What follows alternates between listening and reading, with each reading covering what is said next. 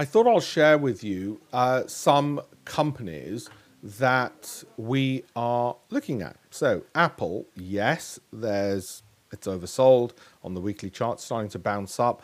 I'm afraid, however, I think looking at the more uh, more prescient monthly charts, it's likely to continue getting a bit of downward pressure for now. So I'll wait another week before I look to get in.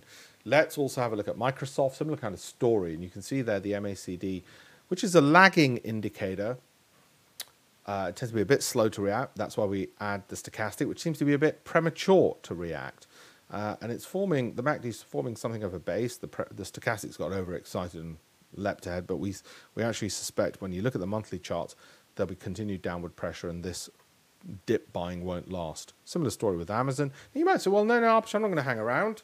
Say what you want. I think this is it. Well, that's fine, but edge in. Maybe don't put, if you're risk loving, you'd put your full allocation to Amazon in today. If you're risk neutral, you might put a third of it in this month, a third next month, a third the month after. And if you're risk averse, you'll just wait a week. And I'm risk averse. Same with Meta.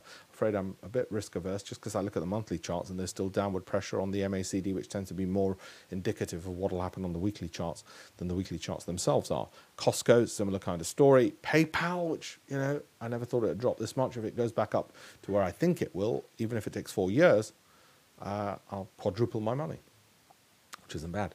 Got something of a base forming. I'm not in any rush to dive in. I'll wait another week and in my weekly updates and look at the links in the bio and follow me, and you'll get a better analysis.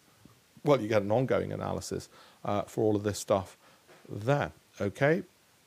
Thank you.